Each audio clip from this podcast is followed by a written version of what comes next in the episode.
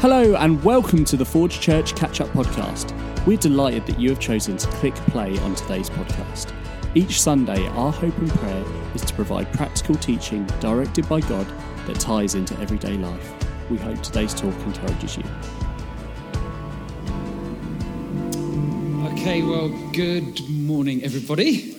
It's great to see you today. If you're um, watching online, welcome. So glad you're joining uh, with us too. As Helen said, we are in this three week series called The Comparison Trap where somehow many, if not all of us, can easily get into the habit of comparing ourselves with other people or other situations to try and work out where we fit and how well uh, we're doing. And um, a man called Andy Stanley, that this series is based um, on one of um, his series, he explains it this way. He says that there is no win in comparison. There's no win because, as Emily said last week, for all of us, we will find people who are who have an er over us. They will have. So they will be richer. They will be skinnier. They will be smarter. They will be taller. They will be happier. They will be cooler. In fact, some people will even be beardier. My son in law still beats me. Do you know what? I saw a picture of myself um, just the other day. I thought I was looking at Uncle Albert. Uh, for honestly, it was that great. So I am grayer. So I guess I can win on that one. Uh, but that's about all. But the problem is, is that when we do this, when, we try and compare ourselves to, to other people, we find ourselves that we are caught in this. We are caught in a trap, and it's very hard to get out of that trap. For some of us, or some people that we will know, being an er, as in being better, faster, smarter, isn't good enough because they want to be an est, because they want to be the best. They want to be the, um, uh, the pretty est, the smartest. And the problem is, is that if you're working towards being one of those, the issue is, is that at one point you will still come up against someone who is more er than your est. Because you will get older and younger people will come through who will be better than you. And so it just can pull us down so much. That's why there is no win in comparison. There's no finish line, there's no sense of satisfaction. In fact, if you compare yourselves to others and to what other people are doing and how well they're doing it, you, you and I will not find peace. It takes away peace because it's a trap and it creates an angst and a frustration and a disappointment uh, in us. And as I was getting ready for this morning, I just recognized that I am as vulnerable to the comparison trap as every other person here today or every other person watching today. A few months ago, a friend of mine who's a church leader down in Andover, um, he'd emailed to say that um, since he'd arrived at the church uh, that he now leads, that uh, they have seen amazing growth. They've seen families coming and joining. They've seen more people doing Alpha than ever before, and they've seen more Christians and more baptisms. Uh, and I emailed back uh, and I said, Chris, I am so happy for you. That sounds so exciting. And then a little while later, another friend of mine, a guy called Leon Evans, um, uh, that he had contacted, and he talked about their Easter services, that they'd had over a thousand people along to their Easter services. They've now got three locations. And I talked on Friday with one of their location leaders who was saying, honestly, the, the, the, number of people that we're seeing coming, uh, uh, and with people who are finding faith in the baptisms. And you know, and I chatted with him and I said, This is so exciting. I absolutely love it. And do you know what? I wish I could finish it there, but I can't.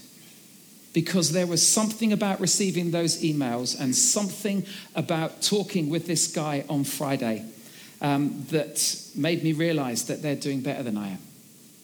And it made me realize that they're, you know, they're seeing more Christians than, than, than we're seeing here. Uh, and, and where does that take me? I'll tell you where it takes me. It takes me to think I'm a rubbish leader, that I can't do it very well, that these guys are great communicators, that these guys are, are, the, are, the, are the quality leaders, and oh, how far short I fall. And where does that trap take me? It takes me to feeling rubbish Now, if that can happen to me, it definitely happens to you, but it won't necessarily be in that area. So, where is it that you bring about a comparison with others? Because wherever that is, at times you will see and, and hear other things which you can be celebrating, but inside it makes you feel rubbish. You might feel like a rubbish husband because you know someone who seems to be doing so well with their kids, or a rubbish wife because they seem to cope so well. You might feel like you're a rubbish parent uh, because other kids seem to be behaving so much better than ours do. We might feel like we're not very talented, that we're not good enough. And have you ever asked why you feel those things? If you look at the root cause of it, nearly always, not always, but nearly always, it will be down to the fact that we've seen someone who is better than us and we fall short. It's a trap. That's why we've tried to make the words as bright as possible because honestly, and I need to have it for myself, it just shines off my ball patch. But, um, uh, um, but honestly, it is a trap. And it's a trap that you and I, we have to find our way of getting out of that trap. Why do we do it? Why do we compare?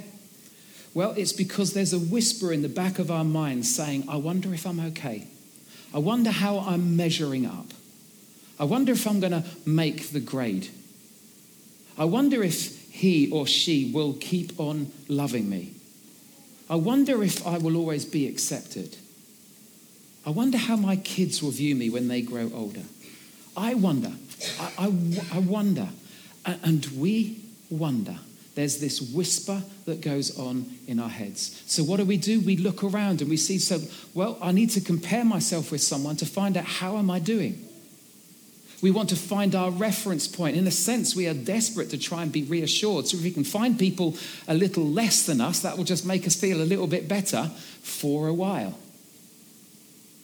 Am I okay? How am I doing? Now, what I love about the Christian faith, what I love about Jesus, what I love about having a relationship with God, is that he is able to give an explanation as to where that whisper comes from, but also gives us a solution too. So I am dead excited about today. And if you're a Christian, do you know what? I am almost certain that if you've been a Christian for any length of time, you are not going to learn lots new, but you are going to be reminded of a life changing truth. C.S. Lewis once said this. He said this People need to be reminded more often than they need to be instructed. And that is true. Because you see, we can so easily forget what is central, what's foundational, what's really, really important. It can be cluttered out with other information, less important information. So people need to be reminded more often than they need to be instructed. But for some of you here, you might be either new to faith or you might still be exploring faith. And I just want to say, if you're watching online and perhaps you would place yourself in one of those places, one of those positions, then just I want to ask that you would listen with an open mind. And maybe for you, Christianity has been kind of portrayed to you as it's just about a list of rules that you're supposed to be um, uh, obeying. And if you're good enough, you'll get to heaven. And that might be just how, you, how you've kind of viewed Christianity. I tell you, it is something so much more than that. And what's so amazing is that it's so relevant that it speaks into our, our current situation of the comparison trap, of where we compare ourselves with others. So I want to read to you some verses written by a man called Paul. Um, these words were written about 20, 25 years after Jesus had been crucified and had risen again. And so um, Paul was mixing with people who had spent time with Jesus. He was mixing with people who had seen Jesus come, um, uh, uh, come back to life again and had breakfast with him and had talked with him. And, and, and so Paul has this incredible insight into what Jesus' death means for people like you and me. And so he records this in a letter that he writes to a bunch of Christians who live in a place called Galatia. which is a region. So it goes to lots and lots of different people, this letter. And part of those implications of what Jesus did through the cross and his resurrection addresses the issue of who I can look to to discover if I'm okay, if I'm loved, if, I, if I'm acceptable. And he addresses the way out for the comparison trap. So this is what he writes. But when the right time came, God sent his son, born of a woman, subject to the law and God sent him to buy freedom for us who were slaves to the law. Now, this is a little bit confusing. If you're new to church, I, recognize this. Uh, this is a strange concept. Uh, so let me help to explain it. You and I, when we were born, even though we weren't aware of this, even though perhaps no one told us this when we were really little, we were born under the law. In other words, we were accountable to the law of God. And the law of God you will find laid out in the Old Testament and the New Testament of the Bible, but it's also placed in our hearts. Um, let me um, uh, explain that you might well recognize the inner voice that says that you ought to do something whether you do it or not, or you ought not to do something, and when you do it, there is this feeling of guilt inside. And, people have tried to answer the question where does that come from? Is, is that culture? Is, is that our parents' upbringing? Well, it would partly be both of those. But what Paul is saying is this is that knowing right from wrong is actually from God. And it's because of the law of God that's written in our hearts. So when I was about um, 12, 13, I used to do a paper round in my village. And um, Saturdays was um, uh, collecting money day. Uh, but there was also uh, the day in which um, people would put out money for the milkman. And so at the age of 13 and 14, when I wanted to increase my pocket money, I wouldn't just go to the milk, I uh, wouldn't just go to the paper money that was left out. I would go to the milk money. Uh, and I would take that just to line my pocket. They called me Zacchaeus. No, they didn't. Um, uh, so I would take that to line my pocket. Now, I got to the point where I knew that what I'd done was wrong. And it wasn't just because mum and dad would kill me if they found out. I'm, I'm letting you in gently, mum and dad, now, okay? Uh, that's what I used to do. But why? It's because there is something inside of me that told me that stealing was wrong, that it didn't take my mum and dad to have to tell me. It went way deeper than that. And some of you here, or some of you watching, you will have asked the question at times what is wrong with me? Because you can't find, or you find yourself doing stuff that you know you shouldn't do, but you can't seem to stop yourself from doing it. And I will tell you why you ask that question. It's because the law of God is on your heart, and it shows that something is wrong with us. Now, we do our best to cover it up. We will numb it. We will try and cover it with politeness and with smiles. We'll appear as if everything's okay. But deep down, we know that something isn't right. So, what do we do? We look to the right, we look to the left to see how other people are doing, to judge ourselves in how we're getting on with life. And we look around at these others and we ask the question are we doing okay? And if we match them or if we beat them, we will feel a little bit better. And if we don't, then we'll try and find someone who's lower than us. And the problem with this is that if we find someone who's richer, or we find someone who's smarter, what we discover if we get to know them that they're not okay either. And that they have the same problems. They live with the same insecurities. Because how can rich people be unhappy when they have everything they want? It's weird, isn't it? How can good looking people be insecure when they have the looks? It's never troubled me, that one. How can gifted people feel inadequate when they're so talented and they could do so much? The answer is, is that they struggle with the am I doing all right? Exactly the same as you and me. Because there's this deep insecurity. And where does that insecurity come from? It comes from the fact that we were born into a world where we have been disconnected from God a broken relationship. And that broken relationship causes an insecurity in our hearts. It goes to the very core of our souls. And that's why, no matter what we have, what we do, who we know, where we've been, it doesn't fill the void of this broken relationship with God. And so we wonder, am I doing all right? And so Paul goes on to say this. But when the right time came, God sent his son, born of a woman, subject to law.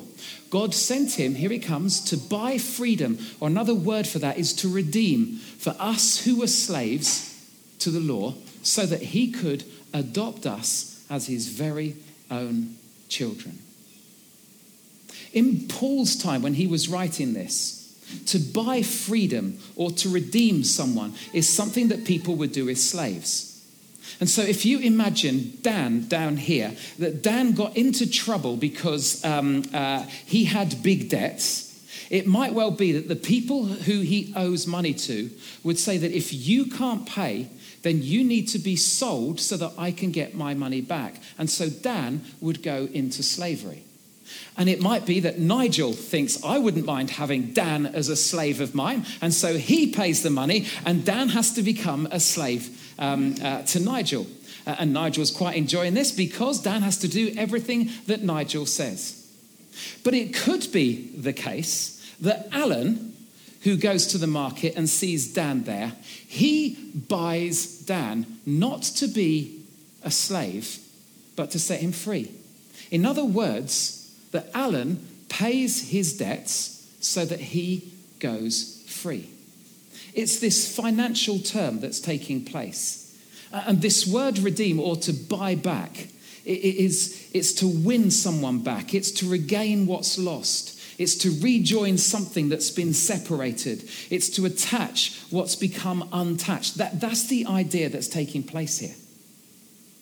So, Sarah, my wife, um, she was going through her wardrobe her extensive wardrobe. And um, uh, she's looking to see uh, what does she need to get rid of? And so she realizes there's a pair of boots that she hasn't worn for quite a while. And so she decides that she will put those in a bag and she'll take them to stowmarket and put them into um, uh, the charity shop. Two days later our daughter comes home from the charity shop. She says i have got a bargain Four pounds. Look at these, mum, as she holds up Sarah's boots that she'd handed off there. Sarah said, I could have given them to you. now you see what's happened that Alice has to buy back. She has to buy back. It could have been given, but she has to buy back because Sarah had given them away. What Paul is saying here is that when Jesus came, when he came, he was sent by his Father to do something extraordinary. He sent Jesus to buy us back, to buy us freedom for those of us who are slaves to the law. In other words, we no longer have to be trapped by are we doing well enough here? Is this good enough here? How am I getting on with this? We, we can be set free. Why? Because Jesus has paid the price for our freedom. It's Alan paying the price for Dan's freedom. That's what he's saying. There's this transaction that takes place. But it's more than a transaction because so many people think that, well, if you come to God, God will forgive us and we've got a ticket to heaven. Hallelujah, that's it. And ah, it is so much more than that. Because what Paul is saying is that when God sent Jesus to make it possible for us to be set free from this angst, this how am I doing?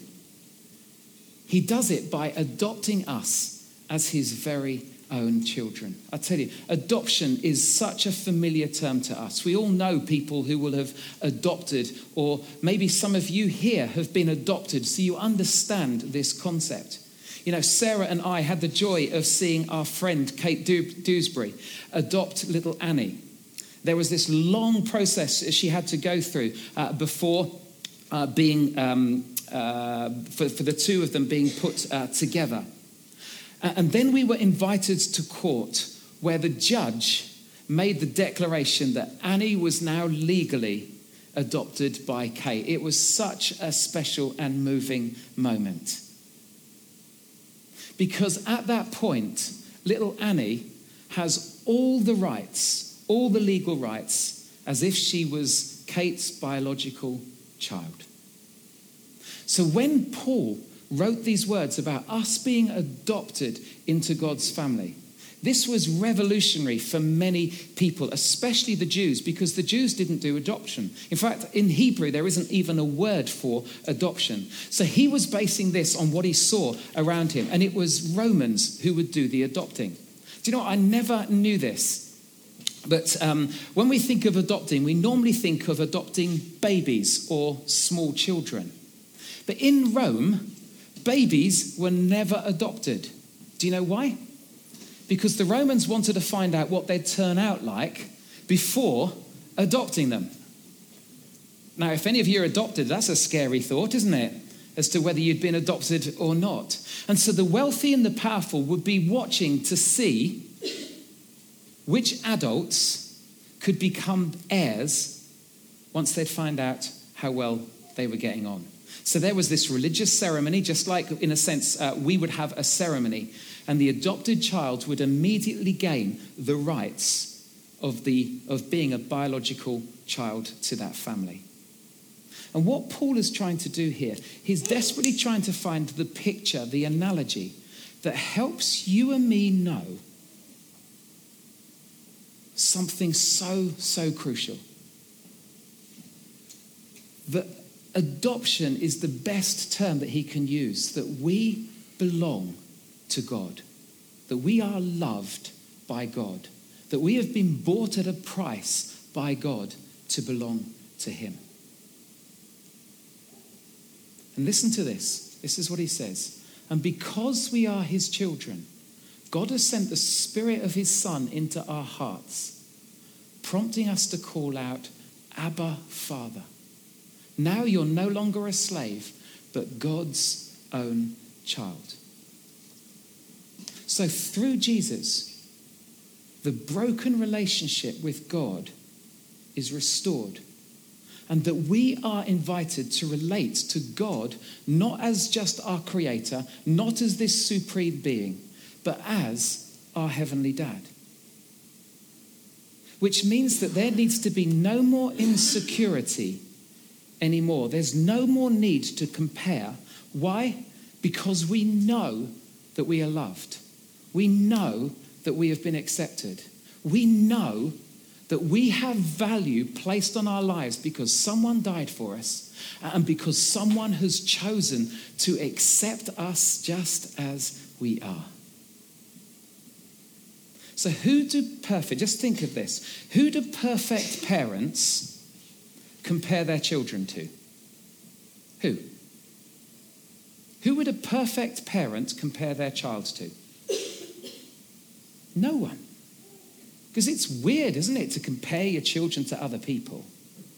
And so a perfect parent would never compare their child to someone else. Why? They don't need to, because they are loved, they are accepted, uh, they, they are welcomed, they're adopted. So, who does your Heavenly Father compare you to? Who? Do you know what the answer is? What's the answer? No one. Say it again. No one. Absolutely. God never compares you to someone else because you're already loved, you're already accepted. He views you as talented and loved and beautiful because that's what He's chosen to do through Jesus for you and I. So, do you know what? My value is not based on whether the forge grows or not, of whether we see more people doing Alpha and more baptisms. Now, I desperately want those things to happen, but my value does not rest on that. If it does, I will give up now. And bad luck, I'm not going to. So, because my value doesn't lie in comparing myself to other people, my value lies in what God has called me. Do you know what? Your value is not found in your looks, how well you do at school, how many likes you get on Instagram on Facebook or on Twitter, whether you have a great job or a poor job, whether you have a big house or a small house, whether you rent or own, whether you have a nice car or a bicycle. Our value are not based on those things.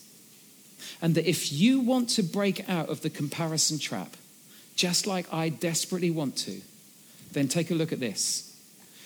You need to take your cue about you from the one who made you, who loves you, and who's redeemed you. That's where we're going to find peace. That's when the trap, we can be released and we can be set free from it. Because if we take our cue about us from the one who has made us and who loves us and who's redeemed us, we will know for sure that we are valued beyond what we can even imagine. Now, as I said earlier, many of us here already know this. The problem is, is that you, like me, we don't live in the freedom of it. Which is why C.S. Lewis was right when he said people need to be reminded more often than they need to be instructed. So, some of us here, we definitely feel trapped.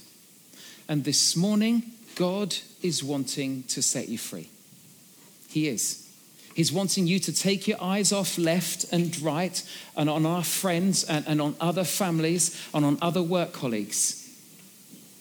And He wants us to fix our eyes on our Heavenly Dad who loves us, who's made us, and who's redeemed us. And look what this verse says. Because we are His children, this is brilliant. God has sent the Spirit of His Son into our hearts prompting us to call out Abba, Father. That you and I, if we have already come to know God, God has put the Spirit of Jesus in you, which means that no matter where you go, God says, I'm with you. Which says that whatever we face, God says, I will be with you through what you face. And when we feel weak, God says, Well, I will be your strength. And when you start to feel rubbish, I'm able to whisper, I love you. I love you. And so we've got to stop looking around at others. And we've got to start focusing our attention on the God who made us, who loves us, and who's redeemed us. But there will be some of us here who have never discovered a relationship with God through Jesus. And I believe that today God will have brought you here to church because He wants to invite you into a relationship with Him. He's done everything that's needed through sending Jesus to buy our freedom. So it just requires us to say, Jesus, you died for me so that I can be free. My past can be let go of, and I can live in a new future in a relationship with my heavenly dad. Jesus, thank you for dying for me. And when you pray that prayer, God's Holy Spirit will come to live in you. And you will start the most amazing relationship that I promise you can and will transform your life. Because we will be overwhelmed with the fact that God loves us. So I'm going to ask that we stand together, please.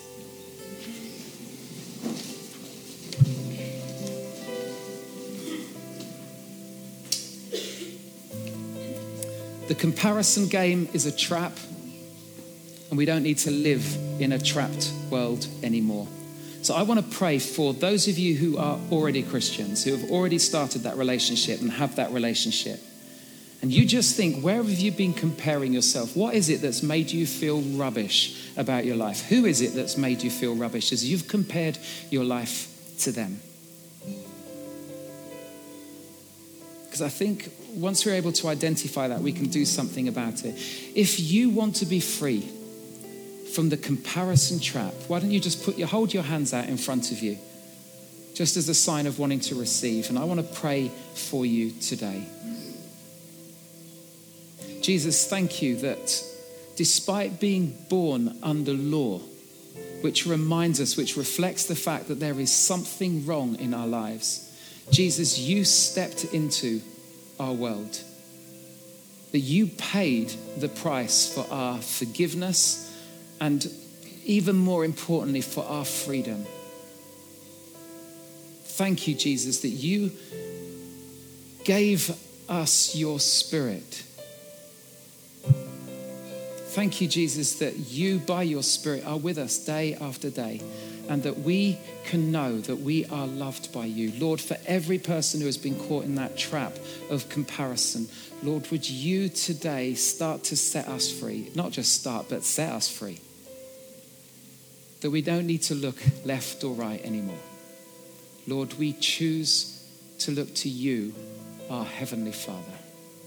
Thank you that you have made us, that you love us, that you have redeemed us.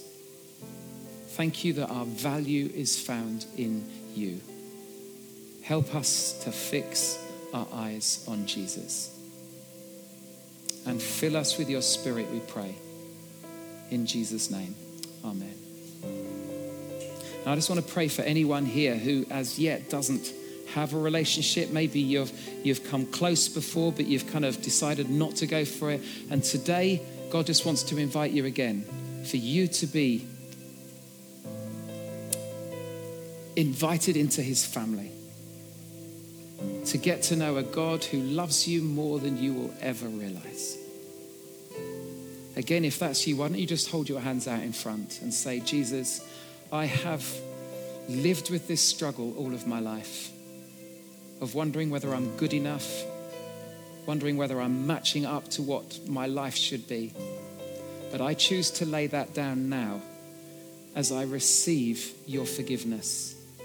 Jesus, thank you that you died for me. You paid the price for me to be free. And now, Lord, I want to ask that you would receive me into your family, that I can call you Abba Father, this intimate, close name for you, Heavenly Dad. Lord, help me to know that my value is found in you that I am loved by you, forgiven by you, set free by you. Receive your peace, receive your hope, and receive your life. Lord, I choose to accept you today. And I thank you. In Jesus' name. Amen. Thank you so much for listening. We'd love to keep this conversation going, so talk to us on our social media channels at Forge Church or look us up online at www.forgechurch.com. We'll see you next week.